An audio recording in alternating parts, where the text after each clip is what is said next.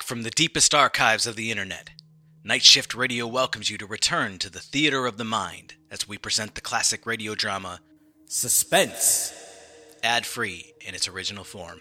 A word of caution the stories told here are unaltered from their original airing in the mid 20th century.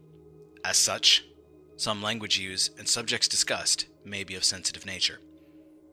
And now, close your eyes, take a deep breath, and set your imagination free in a world of mystery, intrigue, and yes, suspense.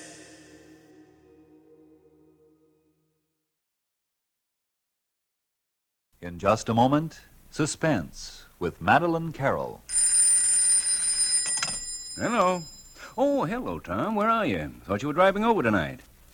Couldn't get your car started. Well, what's wrong with it? Uh huh. Well, sounds like ignition trouble to me, Tom. Why don't you call Ed's Auto Electric, best service station in town? He's an Autolite man. Really knows his stuff and believes in preventive service. You know, fixes things before they happen. Carries Autolite parts. You, you know, Autolite. Spark plugs, batteries, complete ignition systems. Yeah, that's right, the works. Oh, uh, oh, by the way, Tom, Autolite has that swell high-tension show on the air, Suspense. Ever hear of it? Well, why don't you tune in? It's coming on right now.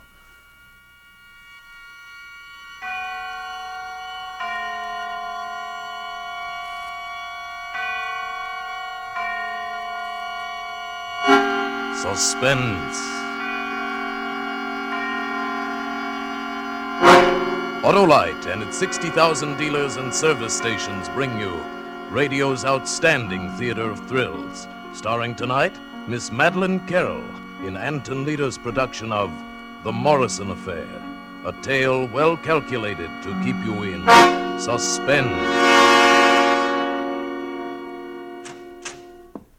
Oh, Mr. Ballou, there's a woman outside. She doesn't have an appointment, but uh, she must speak to Mr. Ballou privately. All right, I'll see her. I'll lay you six to five. It's a divorce. She's got that nothing must get in the paper lure. Will you come in, please? Thank you. Thank you very much, Mr. Ballou. Please sit down. Uh, Dottie, buzz me when it's half past. Okay, Mr. Ballou. We can't be overheard here, can we? No. Now then, Mrs. I'd rather you didn't take notes. Oh, well, all right. But I do need your name. I'll tell you later. Uh, do lawyers have any kind of code or rule against revealing confidential Hmm. information? like priests? Yes. However, you want me to promise before I hear your case? yes. All right, if it makes you feel better. I've handled hundreds of divorces Oh, and never lost a patient. It uh, is a divorce. yes, in a way. But he's dangerous, and there's a child. The courts usually lean toward giving the mother custody. I know, but, but Mr. Ballou, I'm in desperate trouble. I'm afraid. You can't understand till I tell you. Well, then, You see, I'm English. My husband is American. He grew up here in Boston, a very prominent family. The the Morrisons. He's Dr. Paul Morrison. yes, I know Dr. Morrison. Oh? Uh, that is, I've heard of him. Then you know he's a surgeon. I met Paul in London in 1939. We were married very soon after we met. And then England went to war, and Paul decided to stay in England to help out. He was different then, so deeply concerned over human suffering. The war changed him, changed him hideously. But those first two years in London, we were happy. Almost completely happy. Quite suddenly, America was in the war, and Paul had his orders to return to the American Army Medical Corps. We spent the little time we had left at a cottage in the country. And all the time I was trying to forget the one thing that had been preying on my mind ever since they told me at the hospital that. that. But I couldn't. And so finally, even though it was our last day together, I went up to London to do what I had always known someday I would have to do. It was late afternoon when I returned. Who is it? Oh, darling, where on earth have you been? I'm sorry I'm so late, Paul. Never mind about being sorry. Come over here this instant. Give me a kiss. Want to know something? What? You're a heartless hussy going off and leaving me alone all day. Our last day. Do you think I'd have gone if it hadn't been important? Now, look, darling, I'm a doctor, too. I don't know what doctor you went to see this time, but none of us can perform miracles. I don't believe in miracles, Paul, and I, and I didn't go to London to see a doctor. I went to find out if we could adopt a child. Adopt a child. I know you've always been against the idea, Paul. Oh. Darling, this is no time to go into a big, complicated thing like that. I've got to be on my way home by this time tomorrow. It's not this time tomorrow I'm thinking about, Paul. It's all my life. If I can't have a child of my own, then I want to adopt one. But, Sheila, I. I sort of halfway picked out one at the orphanage today. What? His parents were killed in an air raid, and, and oh, Paul, you've always wanted a boy. I've wanted a son, yes. But adopting a child involves certain risks. There are fundamental laws of heredity. Now that- you're being plain old fashioned. You can call it anything you like. It's out of the question. Why? Give me one reason why. You know the reasons as well as I do. All I know is I'm a woman and I want a child. Sheila, come here. Look at me. Maybe I'm old fashioned or overcautious, but if we got a child that way, picked him out like something on a grocery shelf, you might feel he was your son, but he wouldn't be mine. And the son has to be for both of us, or not at all. I stayed on in London for more than six months after Paul left. It was ghastly there for everyone. As for me, I lived in a fever of loneliness, worse than loneliness. Then my mother asked me down to the country to wait out the war with her. It was a summer evening when I took a crowded train from Paddington, and I sat alone in the compartment, numb with my hunger for Paul. You must understand, that day I wasn't myself. I wasn't accountable. You see, I had a double kind of loneliness. When the conductor opened my compartment door for other passengers, I didn't even look up at first. Here we are, missus. I'll let shoot you. Oh, thank you ever so much. It's the window seat. And I want the window Now there, now there, you two. I reckon the missus is going to want some of that fresh air for the little nipper. Here, you can have my seat if you like. It doesn't make any difference to me. Oh, it's very kind of you, miss, I'm sure. Mum, I want to see the guards van. Not now, Johnny. But, Mum, you promised. Missus, I'll let you know when we're near Reading Junction. Oh, oh, thank you. No trouble at all, missus. I hope Mary's not taking up too much room on the seat, miss. No, no, not at all. Well, she's shoving and pushing me, Mum. Now, Mary. I'm not either. I just need more room than I'll him. not I'm stop you. holding Just bigger. stop it. Mary, stop rummaging in my carryall. There's nothing in it to eat. Oh, dear. Children can be such a trial. Now, hush. Now, now, hush. Yes, I know you're hungry. Can I hold him for a minute? Eh, what, what, miss? Mary is a pig. Mary is a pig. Pig yourself. Now, You two like to look at pictures. Here's a magazine with all sorts of pictures about America. dear. My husband sent it to me. Oh, that's kind of you, miss, I'm sure. Now, thank the lady, thank her. Thank you, Mum. Well, that'll keep 'em quiet.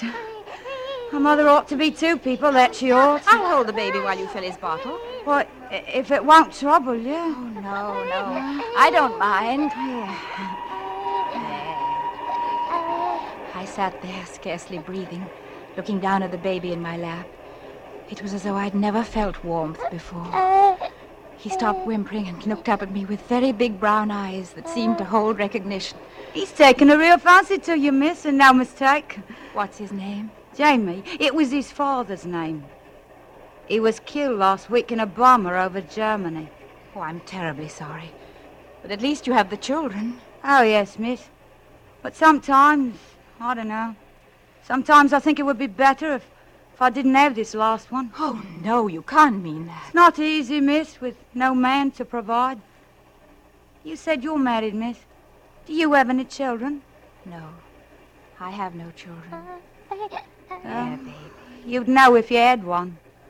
Knowing all the things I won't be able to give him. I can't help thinking he'd be better off if I left him on someone's doorstep, so to speak. Someone well fixed, like you. You'd regret it all your life. But it's his life I'm thinking about when I say it. Of course, I'm not brave enough to do it. But I wish I was. Oh, well. If wishes was horses, as they say.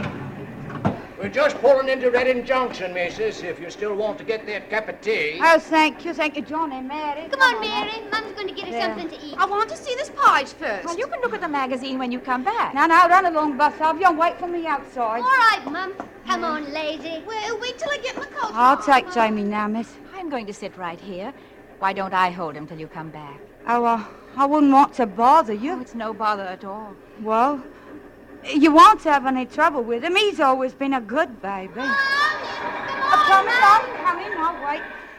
If you're sure, miss. Quite sure. Oh, yes, I'm quite sure.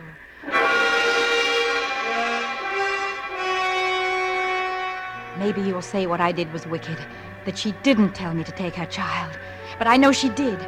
She made her decision and I made mine. After a few minutes, I got up and carried the baby down the corridor. I was trembling so I was afraid I'd drop him. I managed to get off the train and made my way across the crowded platform. It was nearly time for the train to pull out. Hurry up now. Train's leaving. Then I saw the woman, her, her two older children coming toward me. I stepped behind a post. Oh, she's a pig. Mary's a wicked pig. Too bad. Come on, now we've got to hurry. Don't stop worrying now. We have to hurry. I stood there and watched the three climb onto the train. Then he began to move. And it was the brakes or a train whistle. If only I hadn't imagined it was something else. Above the racket of the train, it sounded like. like a woman screaming.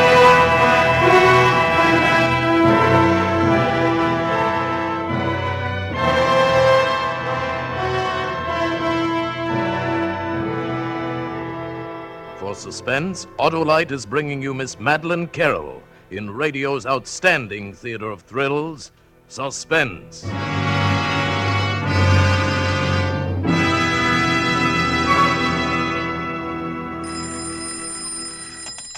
Hello. Oh, it's you again, Tom. Swell program, eh? What? The name of that Autolite service station? Well, it's Ed's Auto Electric. Uh, just look for the big Autolite sign down on Main Street. Uh, but wait, here's more dope on Autolite service. Listen to Frank Martin. For expert ignition checkup and repair, stop at your nearest Autolite service station. Highly trained mechanics working with specialized machines are ready to give your car the best, most complete, most reliable ignition service possible. And when it comes to replacement parts, why, money can't buy finer ignition equipment than Autolite. Autolite is the world's largest independent manufacturer of electrical equipment for automobiles. And many of America's finest cars and trucks are equipped with Autolite distributors, coils, generators, starting motors, batteries, and spark plugs right on the assembly line. So, friends, if you want truly reliable ignition, parts, and service, call on your nearest Autolite service station or the car dealer who sells your make of car. Autolite? Autolite service stations are listed in your classified telephone directory under Automotive Electrical Service. And now, Autolite brings back to our Hollywood soundstage Miss Madeline Carroll as Sheila in The Morrison Affair, a tale well calculated to keep you in suspense. I can't file for your divorce, Mrs. Morrison, But- until you and your husband turn the child over to the British consul. My husband doesn't know. He thinks it's his child. He suspects something's wrong, but. Well, then make a clean breast of it. Tell him. Oh, no, you mustn't. He mustn't ever know. He'll kill me or Jamie or both of us. How on earth did you make your husband believe? That was easy. I figured it all out on the way to Mother's. I took a bus at Reading Junction, then another train. It was almost midnight when I got home and let myself in the front door.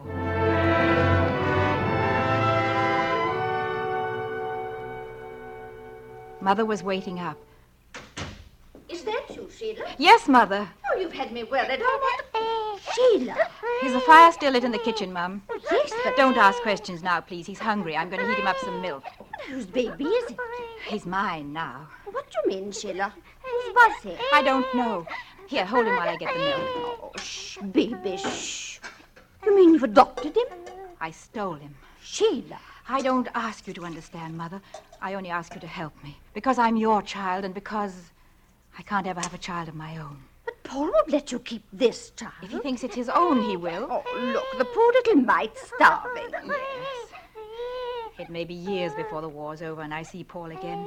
He'll look forward to seeing his son. But he's bound to ask where his son was born. He was born here. But there are records of such things, Sheila. The date, the place, the parents, the doctor. I know.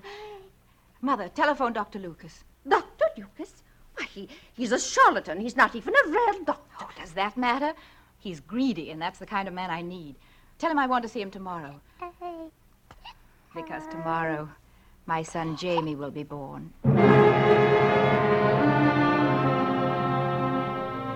That night, before I went to bed, I cabled Paul at his last APO address.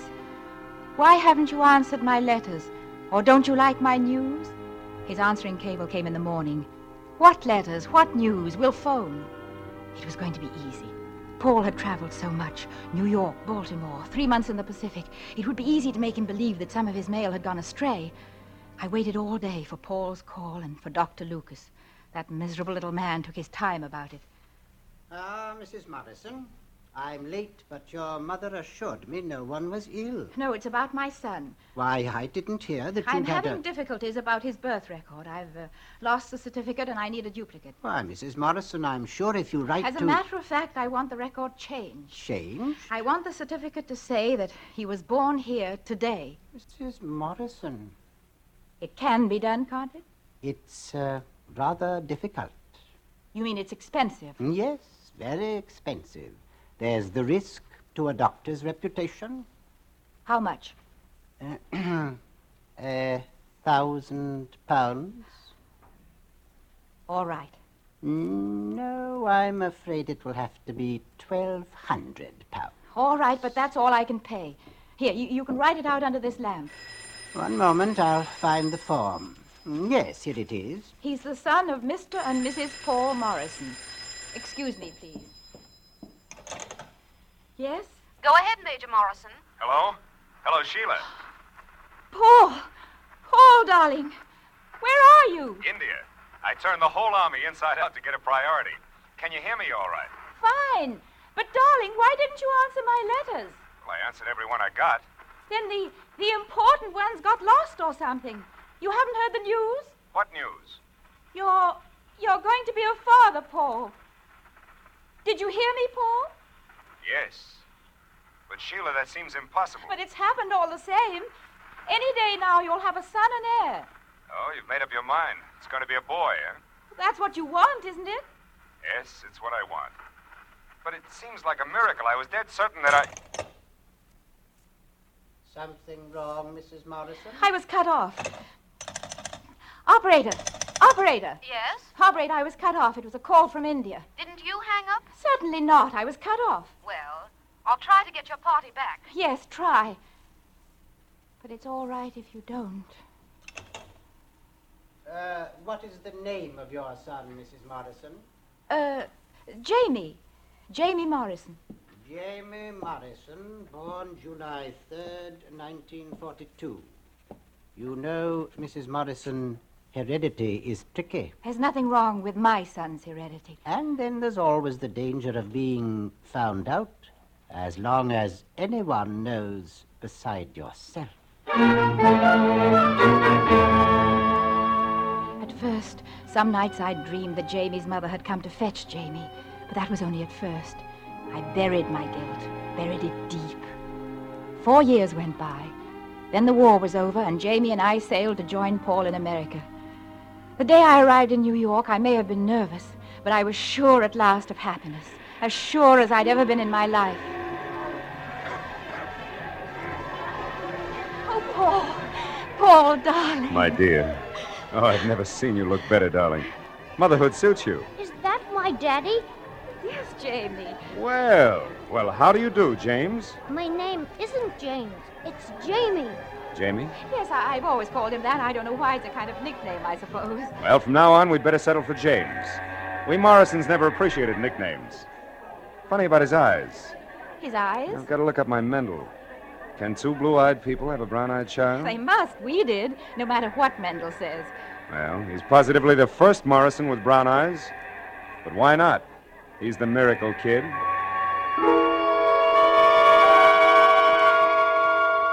The miracle kid. Blue eyes, brown eyes. I rolled the phrases around my mind, hunting their real meaning. I was oversensitive, of course, but but from the first day I felt that Paul was hostile to Jamie.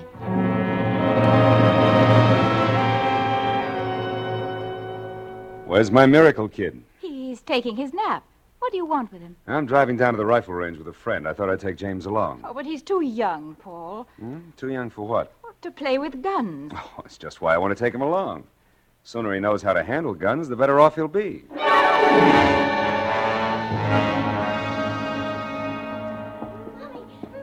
where are you, Mommy? Here I am, Jamie. Mommy, I fell off. Oh, darling, darling, what's happened? I fell off the horse.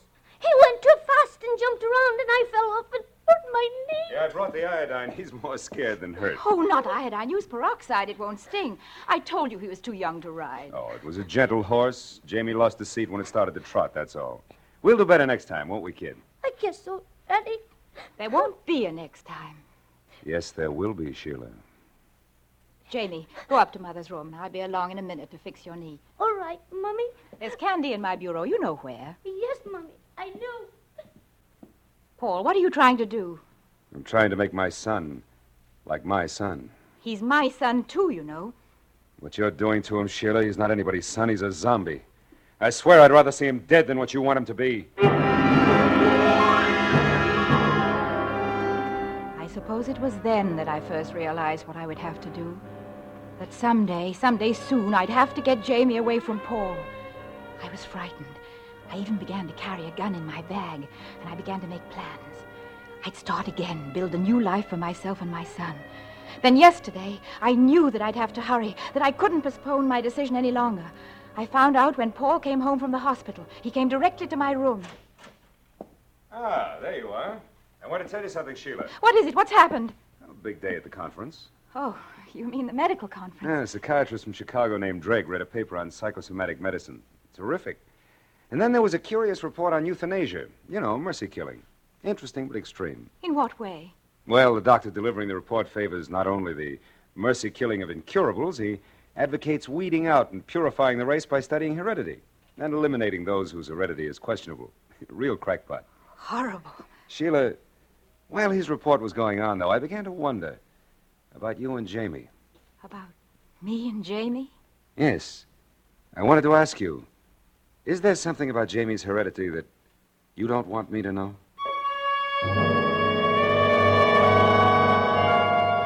Then I understood. The danger was real and now. For myself, but mostly for Jamie. Paul was playing with me like a cat plays with a mouse. This talk about mercy killing, heredity, this subtle, cruel talk, threatening me with Jamie's death, announcing in advance the mercy killing of a child who is inferior because he isn't a Morrison. That's why I've come to you, Mr. Ballou. I can't risk Paul's getting custody. I have to take Jamie away first, far away where Paul can't reach him, and then get a divorce. Mm-hmm. I want you to tell me where it's safest for us to go and get the papers I need. Mrs. Morrison, I promised that whatever you told me would be confidential. I'm sorry I made that promise. If I hadn't, I'd go to Dr. Morrison and tell him that his wife carries a heavy load of guilt. A very heavy load. And it's coloring everything she does. You think I'm insane? I think you have dangerous delusions. And you won't help me? I can't, Mrs. Morrison. A psychiatrist might help you, but only if you go to him now before it's too late.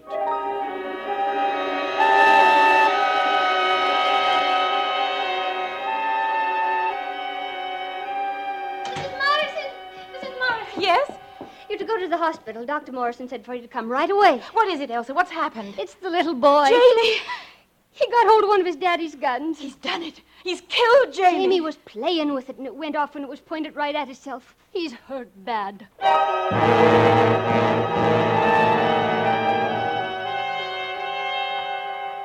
Take my blood, Paul. Take it. I'll do anything. Sheila, get hold of yourself. You're hysterical. We have to know his blood type first. Uh, The lab should be calling back any minute. Paul, I, I'd rather you didn't operate. Ask Dr. McDonald. This isn't McDonald's kind of a case. I. Don't you trust me, Sheila?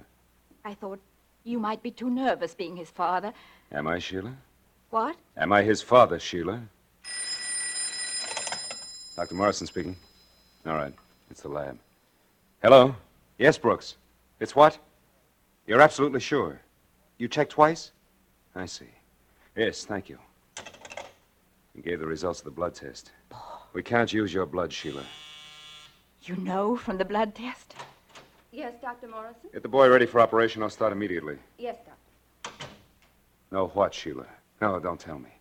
All I know is that your blood is type A and mine is type A and James is type B.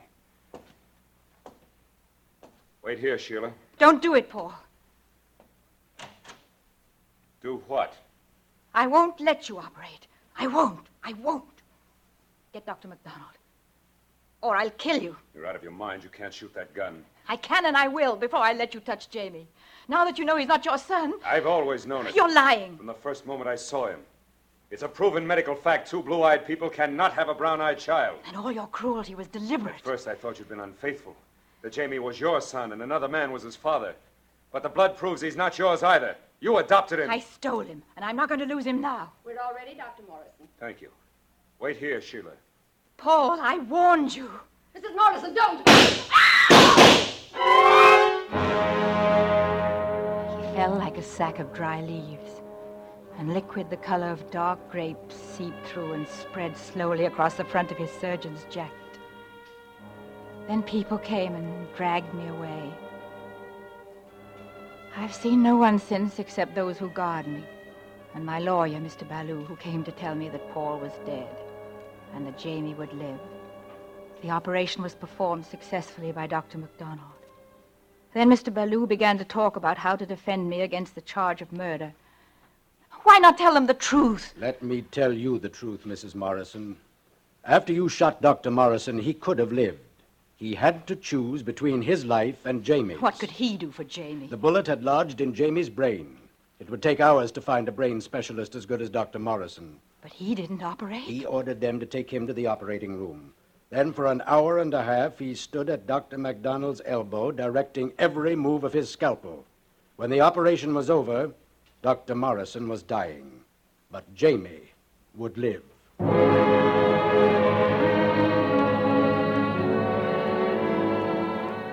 And so, in my defense, Mr. Ballou intends to plead insanity. But I wasn't insane then. Nor am I now, I know that. I'm merely a selfish woman. Everything I did, I did for myself, not for Jamie. I can see that now. But Paul gave his life for his son. And no matter what happens to him now, Jamie had a father.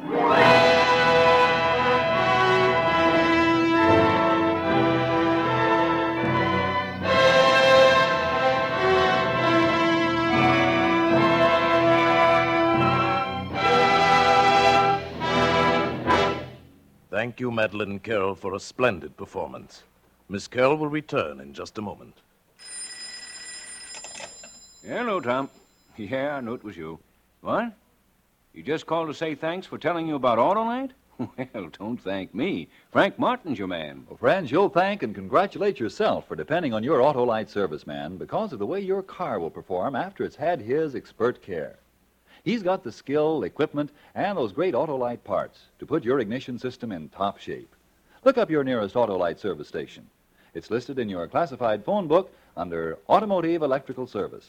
And keep in mind, wherever you go, Autolite means spark plugs. Ignition engineered spark plugs. Autolite means batteries. Stay full batteries.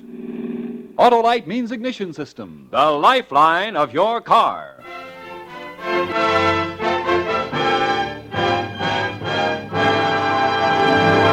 And now, here again is Miss Madeline Carroll. It's been a great pleasure to appear with this fine cast on Suspense. It's a program I've always enjoyed hearing, and I'm looking forward to next week's story, in which that rising young star, Bert Lancaster, appears. It's another gripping study in. Suspend.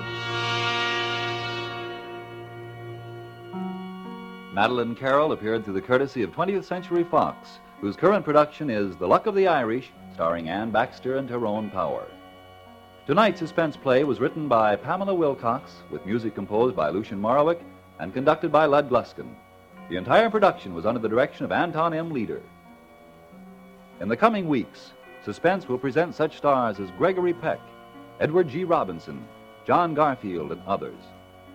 Make it a point to listen each Thursday to Suspense, radio's outstanding theater of thrills. And next Thursday, same time, hear Burt Lancaster.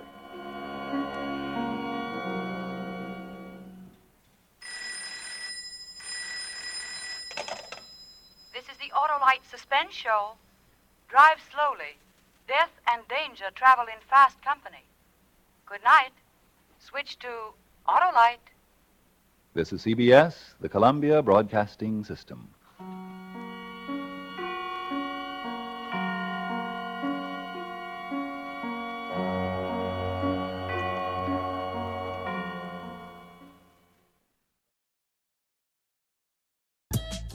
A father's tragic past, hidden in the adventures of a cartoon mouse.